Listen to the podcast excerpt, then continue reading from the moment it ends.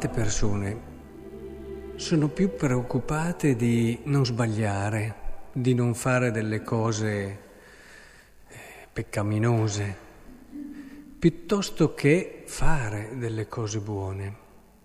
A volte andiamo a letto, siamo abbastanza tranquilli perché in fondo non abbiamo fatto del male a nessuno. Ma il cristianesimo non è proprio così. È vero che ci sono passaggi nel Vangelo dove si dice anche quello che tu non vuoi che facciano gli altri, tu non farlo a loro, ma qui è molto chiaro Gesù, supera poi questa posizione e a, a, entra in quella che è l'aspetto più operativo, fattivo, dove dice tutto quanto che vogliete gli uomini facciano a voi, anche voi fatelo a loro. È importante perché sia il primo, perché evitare di fare il male, ma non bisogna fermarsi lì, non bisogna fermarsi lì. Anzi, la grandezza di un credente eh, la si vede più da quello che ha fatto di bello e di buono, anche se nella sua vita ci possono essere stati momenti difficili, momenti di fragilità, di debolezza, di sbaglio, non sono quelli che pesano peserà soprattutto quello che non ha fatto, quello che poteva fare e magari per tanti motivi, li conosciamo, paura, timore, a volte egoismo, a volte non l'ha fatto. Ora è importante, sapete, in questo il cristianesimo si distingue anche da certe filosofie orientali e il Signore stesso ci mostra la strada ci porta il cristianesimo a dare la vita, non ci chiede di essere perfetti e di non sbagliare mai, ci chiede di dare la nostra vita.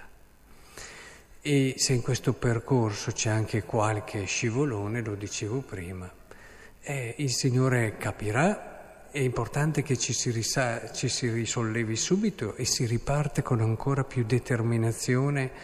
Provate a pensare a Davide, no? Il grande re Davide. Se viene ricordato una persona è lui. Se c'è una persona che ha fatto degli errori, tra cui alcuni enormi, è lui. E provate a pensare a Pietro. Pietro ha tradito e non poco, anzi proprio nel momento più delicato e decisivo, ma era una colonna della Chiesa. Provate a pensare, e ha dato la vita, eh? provate a pensare a Paolo, lui eh, li uccideva, i credenti anche, è arrivato a dare la vita. Vedete, quello è bello questo, insomma, è chiaro che stare attenti a non fare il male ci prepara il cuore per poi arrivare, però non dobbiamo fermarci lì.